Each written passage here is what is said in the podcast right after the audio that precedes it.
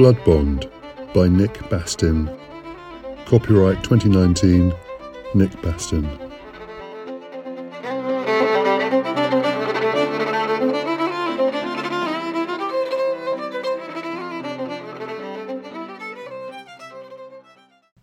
Chapter 10 Duncan Tarpey. As he stepped under the lintel and into the dark, Gillespie found himself in a narrow hallway, almost entirely filled with a staircase. Following the rat's disappearing legs, Gillespie mounted the stairs two at a time, coming out of the gloom onto a surprisingly bright and open landing. Two bulky clansmen barred their way. The rat spoke to them rapidly, and the two hulks shifted aside to let them pass. The walls were hung with a few very faded blue tapestries, and what appeared to be an Andy Warhol portrait of the chief in his younger days. Dark glasses to the fore, a flourish of eagle feathers in his bonnet, and the drape of a great kilt over his naked torso in what could have been Studio 54, the famous New York nightclub. Following his glance, the rat responded, Aye, he was a wild one back in the day. And he gave him that after Duncan taught him how to throw a knife. Different times then. They arrived at a pair of stout oak doors, each of which had, been, had a finely cast brass tower set in the middle. As the rat reached to open them, they swung inwards to reveal the room beyond. Gillespie knew that this must be the famous Red Banner Hall, the centre of clan life for 500 years. It was not as big as he'd imagined, and it had windows on two sides that brought in shafts of light but due to the high ceilings, the corners of the room shrank away into shadow. His gaze was drawn to the huge fireplace surmounted by a heavy carving of the now familiar tower. Underneath it read, I hope in God. In front of the fire, on which he could have roasted an ox, was a chair in which sat an elderly and plainly very unwell man. Duncan Tarpey McNaughton, 35th Chief of the Clan McNaughton and Keeper of the Black Tower, was swaddled in many layers of clothing, and even though the fire was roaring behind him, he shivered and shook. His long face was gaunt, like yellowed ivory, his cheekbones pushed higher by the deep recesses below. His eyes were now rheumy, their blue power diffused by cataracts and time. His aquiline nose, once so admired by Warhol and Mapplethorpe, was gnarled and mapped by the contours of burst capillaries. Gillespie had heard many tales of Duncan, some inspiring, some cautionary. But all of them had been extravagant tableaus, soaked in the technicolor of projected dreams and half truths, the clannish pride of his father inflating and burnishing the legend. It seemed impossible that this shrunken body could be the same person. Ewan stepped out of the shadows and leant down to his ear. My chief, this is your cousin Gillespie, come home from across the water. Ian the rat has brought him as you requested. Duncan turned his bleary eyes in Dun- Gillespie's direction. Gillespie felt sure that he couldn't see, but he was wrong. Duncan started to laugh, a low chuckle at the beginning, building to a raspy wheeze, finished by a hacking cough. With a grimace, he spat a yellow sputum in the fire and watched it sizzle before turning his face back to Gillespie. Ach, well, so you're just like your father and his father. I would recognize that hair and those eyebrows anywhere. Fine men they were, too. We could have all done with more men like them staying close to home. But ach, that was all so long ago. He paused, as if having lost his train of thought before continuing. Gillespie, do you know why they've brought you here? Ewan and Ian exchanged glances while Gillespie contemplated the question. I understand that you are dying and that there will need to be a choosing of the next chief. For some reason, you thought it important to have me kidnapped and brought here. Gillespie could feel his cheeks flushing as his anger rose. But I know nothing about you, or the clan, or even the Republic. My grandfather left all this behind for a reason to seek a new and better life, a life without all the pointless violence and the stupid blood feuds you Gaels seem to love. I'm a farmer, not a warrior. I've no martial skills to offer. Why on earth would anyone even want me as chief? Duncan laughed again, more vigorously, until his body shook, racked by spasms.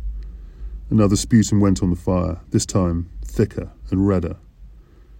Recovering his composure, Duncan gestured at Gillespie to pull up a chair next to him, and once he'd sat down, said, I know, I know. and I'm sorry. It was selfish of me to want you to be here, and I'm sad that a good man had to die to achieve it. But there is a logic and a reason why it matters. We're surrounded and hounded by our neighbours on all sides. MacCallum More is just one of the threats we face. That bastard Lamont is also greedy for what little is left us. No, our neighbours are a long list, and they all want to take us over our land, this house, but most of all, they want our gaming operation. Ever since the brilliant Diarmid McNutt put us on the map for the first time in a hundred years, those buzzards have been circling ever lower. I can feel them here. He clawed at his hollowed out face, just waiting for me to croak my last. But I'll be damned before we give it up so easy. The clan is small now, and we are sick of the sight of each other. I wanted to bring in some fresh blood to the choosing. They may not want you, they probably won't want you, but at least they will have had a choice. Then they can lie in a bed of their own making. Once they've chosen, you can go home. I've asked the clan treasurer to compensate you for your inconvenience. If my memory of your house is anything like the reality, you may be grateful for a little financial assistance, and I've told him to have an open hand. So have patience, Gillespie. I won't detain you much longer. Then, exhausted by this speech, he slumped in his chair, chin on his chest, the mucus filled wheezing the only noise. Ewan nodded at them both, gesturing that they should leave. Gillespie followed Ian the rat to the door, wondering if he would ever meet his cousin again. As he was almost through the doorway, Duncan called out. A clawed hand beckoned Gillespie to come closer, and as he approached Duncan's chair, it gripped his hand tightly, pulling him down. Is that what your father told you about why your grandfather left? The Wheesby whisper trailed away, but Duncan's milky eyes were resolute. Gillespie nodded. The hacking cough that followed was awful. Blood foamed at either corner of Duncan's lips. His lungs were losing their battle. Gillespie wanted to pull away, to leave this dying man to pass in peace, but the hand would not release him. It pulled him closer still, his whisper faint. Don't believe everything your father told you. Exhausted by this effort, Duncan closed his eyes and slumped deeper on his chair. The clawed hand relinquished its grip on Gillespie's, giving a final squeeze as it was withdrawn. Chapter 11 The Canon Gillespie felt relief when he walked outside into the cooler air. The hall had not only been stifling, but was permeated with the expectation of death's imminent arrival. The stillness and shadows, combined with the oppressive heat, had been quite overwhelming. While Gillespie was no doctor, Duncan was clearly on the last lap, and he knew it. The parchment like skin pulled taut across those once fine cheekbones, the liver spots insidiously spreading across his hands, and that cough well, they all told their own story. He turned Duncan's last words to him over and over in his mind. What did he mean? What shouldn't he believe? It had all seemed so straightforward before, his grandfather sensibly leaving his benighted homeland for a better life. But now doubt crowded his mind. There was something strange about his grandfather. He would never talk of the clan or his background, and if anyone asked, he would change the subject. Gillespie had never seen him wearing a kilt or any tartan either. It was as if he'd left all that behind when he crossed the water. But meeting Duncan hadn't given him any answers after all, only questions. Leaving the rat to have a smoke in the outer ward, Gillespie walked out through the scrub oak and Scots pine woods that came down to the shore of the loch. The tall pine trees soared high above him, their trunks scabby with grey, scaly bark and naked of branches until high in the air, as if shrinking from the touch of the humans far below. Beneath them, the oak trees were still leafless, waiting for winter's passing before pulling on their new spring coat, their stubby, upstretched boughs resilient. In this sunshine, Gillespie could sense their expectation too. Soon, but not yet. There was a light but regular flow of people along a well worn path that led up towards the woods, and he, as he walked under the trees, he saw that the path turned into a more substantial track beyond. This followed the loch shore and was rutted and potholed and covered in loose chippings between pools of muddy water.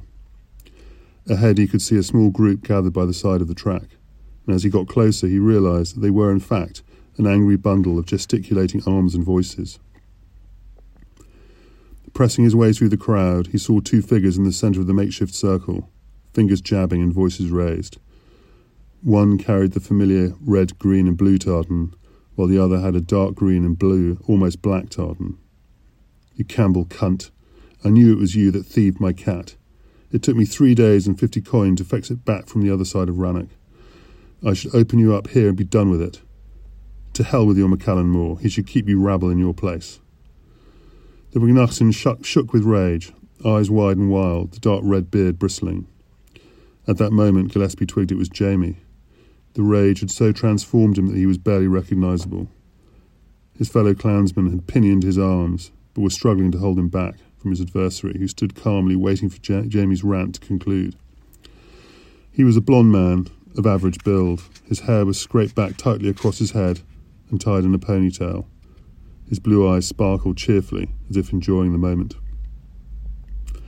Gillespie looked around the group and saw the usual arsenal of weaponry hanging off every shoulder and hip.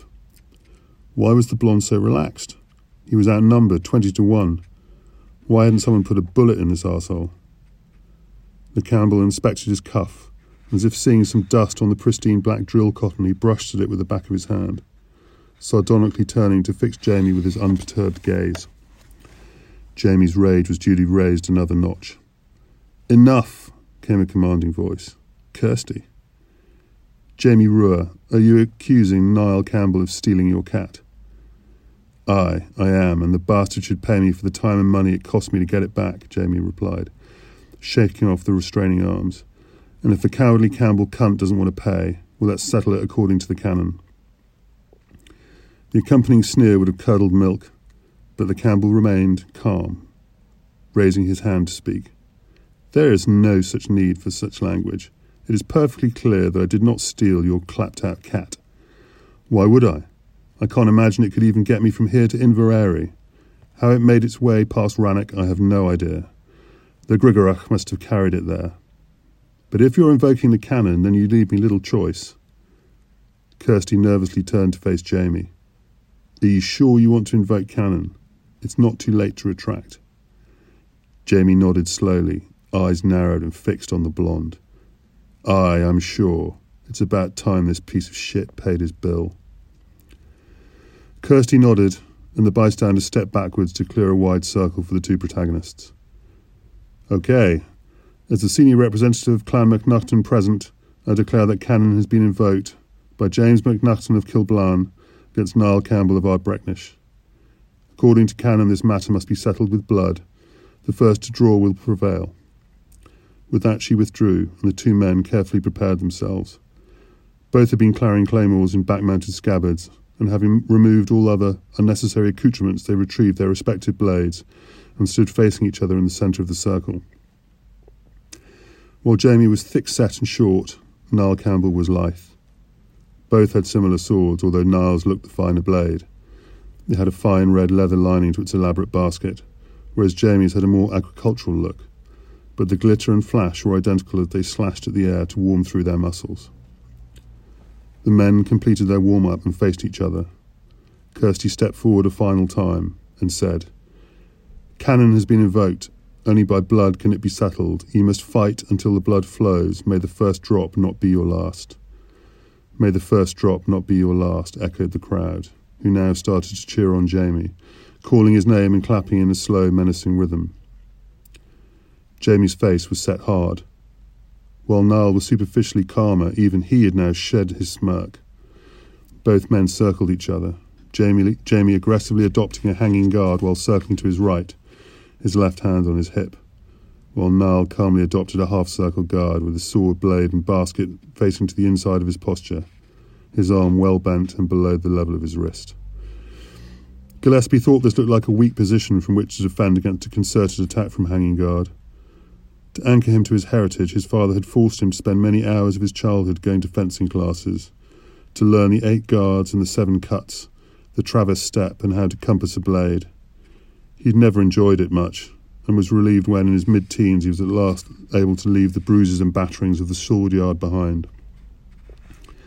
Jamie lunged with a lightning quick cut to Niall's head.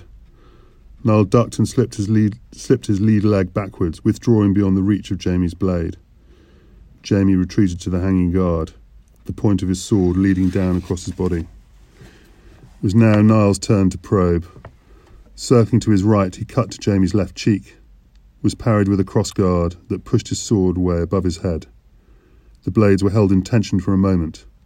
Then Jamie released, recovering to an inside guard momentarily before rapidly lunging and laying a cut to Niall's right side. Niall moved smoothly and elegantly, parrying and pushing Jamie's sword to his right before stepping in and punching Jamie hard in the face with his free hand. Smarting, Jamie stumbled backwards, eyes watering, blinking away the unwanted tears. Niall moved so easily, he flowed. Stepping into lunge and back in slip, his sword seemed to barely move. A twist here, a turn there, the basket hilt moving from inside to outside posture, the tip seeming to remain the fixed point around which he moved. As if he could sense that he had to win quickly if he was to win at all, Jamie feinted a cut at Niall's shoulder while compassing his blade around his opponent's to strike at his leading right leg. Niall parried easily, and pulling on Jamie's overstretched arm with his left hand sent him tumbling to the floor. With a flash of steel, it was over, a deep cut drawn across Jamie's prone posterior, which immediately started to seep blood in a determined manner. The crowd scattered, breaking the circle. Several, including Kirsty, rushed to Jamie's aid, staunching the blood and starting to apply field dressings. Jamie groaned but did not rise, accepting the indignity that went with their succour. Niall bowed obsequiously in Jamie's direction and slowly gathered his gear, wiping his sword point on his sleeve. Without further ado, and unhindered by the attendant crowd, he set off down the road towards Inveraray, with a spring his, in his step and a tune on his lips. Chapter 12 Clew Gillespie was shocked at how quickly the events had unfolded and the unexpected consequences that had been left behind. Having watched the skilful application of a spray on field dressing that stopped the bleeding and bound the cut together, he helped to lift Jamie to his feet. Then, supported on both sides by his fellow clansmen, Jamie slowly and painfully walked back away towards the tower. Gillespie stared after him as he disappeared down the track. If you don't shut that mouth, you might catch a fly, said Kirsty from behind him. What the hell just happened? I mean, what the fuck? Is this normal? Do you always try and butcher each other like this? And why did you not just stand around? You all had guns. Any one of you could have put a bullet between his eyes at a hundred yards. Kirsty considered him, her face impassive, letting him finish before responding. There is a lot you'll find strange and different here, even though you've grown up in the tradition. This is not some textbook. You need to be patient and try and understand why things are the way they are. I'll try and answer your questions, but please calm down. As you might have guessed, our Jamie has a long dispute with Niall Campbell running back over many years. The latest expression of this was Jamie's belief that Niall had stole, stolen his cat and sold it to a bunch of McGregors over Rannoch Way. To be honest, I don't know if I believe that. Partly because, as Niall says, I don't think it could have driven that far. It's forever breaking down.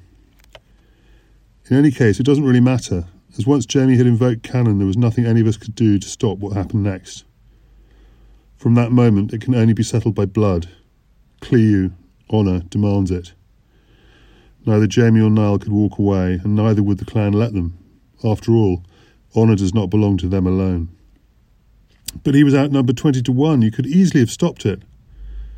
Look, Gillespie, you have to understand. We are a small clan. Yes, we outnumbered Niall here today, but he is a Campbell, and an important Dunya Wassel for MacCallum More. The Dunya Wassel make up the professional fighting corps of the clan, and MacCallum More can put 5,000 men in the field. How many have we got? A hundred, maybe a hundred and fifty if we scrape the barrel. We're small fry and know our place. Why do you think we've survived this long? As to guns, it is forbidden under canon to shoot a fellow Gael in the Republic. It is one of the core tenets of our constitution. Do you think there would be any Gaels left if we ran around shooting each other? No, any Gael that breaks a canon like that brings a blood feud down on his head and that of his family. Even his clan is ob- obliged to offer him up. This is why we still carry claymores and the like. Under canon, blades don't count. This was the balance that the founding fathers created to satisfy the need for honour while preserving the ability for Gaels to protect themselves and ensuring that the Republic didn't wipe itself out. Canon stopped small trifles becoming big problems. Gillespie paused, thinking. So it's okay to kill each other with swords, but not okay to shoot each other? Kind of, replied Kirsty. Canon dictates that you fight to first blood. That could be anything from a scratch to a fatal blow. Very occasionally, someone will be killed outright, but the winning participant then risks a blood feud with the family of the one they've killed. Generally, if it's perceived as an unfortunate accident, it will go no further. But if it's considered deliberate, then all hell can break loose. Blood feuds apply to you and all your immediate family, any one of whom can be killed to repay the debt. That is why people are so keen to avoid them, and also why we're still here, over 250 years after King Charlie freed us. His head swam. All those crazy stories his father had told him about the Republic and its ways. He had never really believed half of it. It was so preposterous. Nonetheless, it was here, taking place in front of his eyes. He idly started to shuffle stone chippings over the bloodstains that Jamie had left on the ground. He had almost forgotten Kirsty was there when her voice suddenly cut into his reverie. Hello, is there anybody in there? She waved a hand in front of his eyes. He snapped back into focus. Sorry, I was miles away. Hmm, I could see that. Well, I for one am starving. Let's go and find some lunch. Come on, I need to show you the village and where you'll be staying. Pulling him by the hand, she led him like a lost child down the track. Chapter 13 The Dew Loch. As Gillespie and Kirsty walked along talking, he suddenly realized that she was much shorter than him, even though he'd always felt her to be much larger. The force of her personality more than made up for any lack of stature. She was stout, but not fat, solid, with wide hips and strong thighs that rucked and creased her trousers as she walked. Her upper half was slighter, almost as if the wrong top had been joined to the wrong bottom in some flipbook game. Her roundish face was topped with spiky black hair that she picked at and preened as they walked. She was busy explaining the topography to him as they walked, pointing out where further along the loch McNaughton territory abruptly ended and Clan Campbell land started. Most McNaughton territory that remained was north and west of the loch, lying between it and Loch Awe, some ten miles away. As they rounded Strone Point, they got a good view down the loch to the south and across to Inveraray, the white walled township of the Campbells. Following her finger, Gillespie could see the black turreted hulk of the castle lying just outside the town and dominating its approach. Swinging around the point, they continued to follow the shore, passing a few modest houses at Stronshire, where Kirsty pointed out Breed's home, before leaving the loch behind and heading up inland up Glen Shirra. They walked beside the River Shirra as it spilled its load into Glen Loch Fyne. It was hardly the mighty torrent of his imagination, but it was still too wide to cross easily except by the rather battered looking bridge. Ignoring that, they proceeded to the Dewloch, the hereditary heartland of the clan. The Dewloch was not large, not much more than a mill pond, really. Kirsty pointed out that the islet on which the McNaughtons had built their first stronghold until plague had carried them off and it had to be abandoned. Nothing remained of it now, but the islet endured and was where the chiefs were buried, albeit it now suffered the indignity of being joined to the shore by a causeway. They followed the river backwards up Glen Shirra towards its source, through bulrushes and clumps of bog myrtle that released waves of astringent scent as he and Kirsty pushed through their straggly branches. The sun burst through the clouds at that moment, and combined with the heady smell, Gillespie felt almost relaxed. At each house along the way, Kirsty methodically named the tenants and their children, their parents and grandparents and great grandparents, until Gillespie's head swam with names and the associated epithets that seemed inalienable one from the other. The tall, the short, the fair, the dark, the wily, the slow, the fisherman, the steam, the IT, the catman, and so it went on. The houses had a similarly descriptive nomenclature based on what you see is what you get. View Mount, Riverside, Big Field. And for Gillespie it revealed a society at once and for Gillespie it revealed a society at one with its environment and comfortable with reality rather than pretending to something other. The glen was long but fairly straight, and having crested a rise, they could look far away to the north. The slopes on either side were thickly wooded with a mix of pine and scrub oak. The pine tending to the higher slopes while the oak preferred to be lower and more protected. Benbuya rose high and imperious above them, its three ridges dusted with snow, but the sun was at their backs and warmed them as they walked. Immediately in front of them was a fine oak tree, its limbs flung wide, enjoying the relative shelter of the glen. Its leafless branches, with spread fingers, poked and rustled in the light wind. The glen continued into the distance, the hiatus between the hills filled with the ebb and flow of the fields and woods, and the river meandering its way from side to side.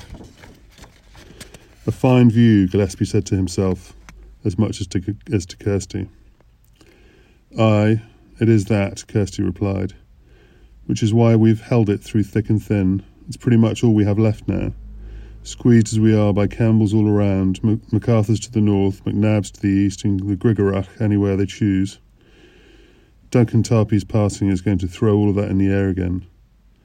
Still, we've been here before, and we'll just have to wait and see how it all unfolds. Ahead of them was a fine stone house, its rough blocks almost certainly liberated from the vanished fortress on the Dúlach. It sat up above the river and commanded the glen, its five bays tied together under a narrow pediment. The garden in front was littered with bits of dead machinery, an incongruous contrast to the rather fine structure behind. Old tractors, hoes, muck spreaders, balers, and troughs were casually strewn, seemingly with little thought to place or visual amenity. A mud spattered vehicle stood, with its bonnet raised and an array of tools and parts laid on the grass beside it. It was unlike any vehicle that Gillespie had seen before.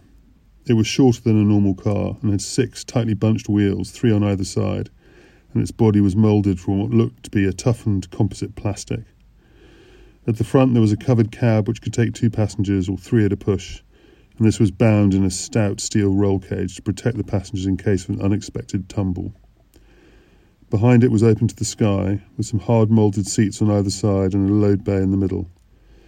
As they approached, they could hear humming, interspersed with the occasional expletive coming from under the dull green bonnet. Hello, Nin. No rest of the wicked, I see. And Lord knows you are wicked, Kirsty said mischievously. A sharp thump was followed by a torrent of swear words as Nin withdrew his grease smeared face from the engine bay, collecting a whack from the bonnet's leading edge as he did so. Bastard! You fucking bastard shit, useless bastard! he swore, lashing out with his foot at the cat, which sat impassive, soaking up the abuse. Rubbing the back of his head and thereby transferring more grease to it, Nin turned and smiled, his teeth blinding in comparison with the surrounding grime. Well, look who it is, if it isn't Captain Kirsty and our long lost cousin, having a tour by the look of it. Kirsty smiled, kicking at one of the cat's many studded wheels. And I see this is still keeping you busy. Should have known better than to bite off you and Cameron of all people. Still, there's no helping some folk. Aye, well, maybe you're right, but I'm nearly done, and then this beauty will purr. Here, Gillespie, come and have a look at the cream of Republic engineering. Nin stood back, grease covered arms spread wide, ushering Gillespie in to have a closer look at the rugged vehicle. Look in there, he pointed under the bonnet, his smile gleaming with pleasure. That is a 450 horsepower Gale Tech V4 engine. It produces over 550 pounds per foot of torque at only 2,000 revs. This will take you anywhere you want to go. It's a beast. Comfort may, be not, may not be high on its list of attributes, but it's tough as fuck. All I need to do is to get the bastard to work. At which he lashed out another kick at the plastic moulded bodywork. Gillespie stood admiring the surprisingly, surprisingly neat engine bay. Kirsty mused, Hmm, I'll believe it when I see it. When it is, you can whisk me away to the hydro for a romantic weekend. In your dreams and my nightmares, he laughed. Come on in and have a brew. Wiping his hands with a shiny black rag that only served to spread the dirt rather than remove it, he led them across the mechanical graveyard and through the blue front door of the house.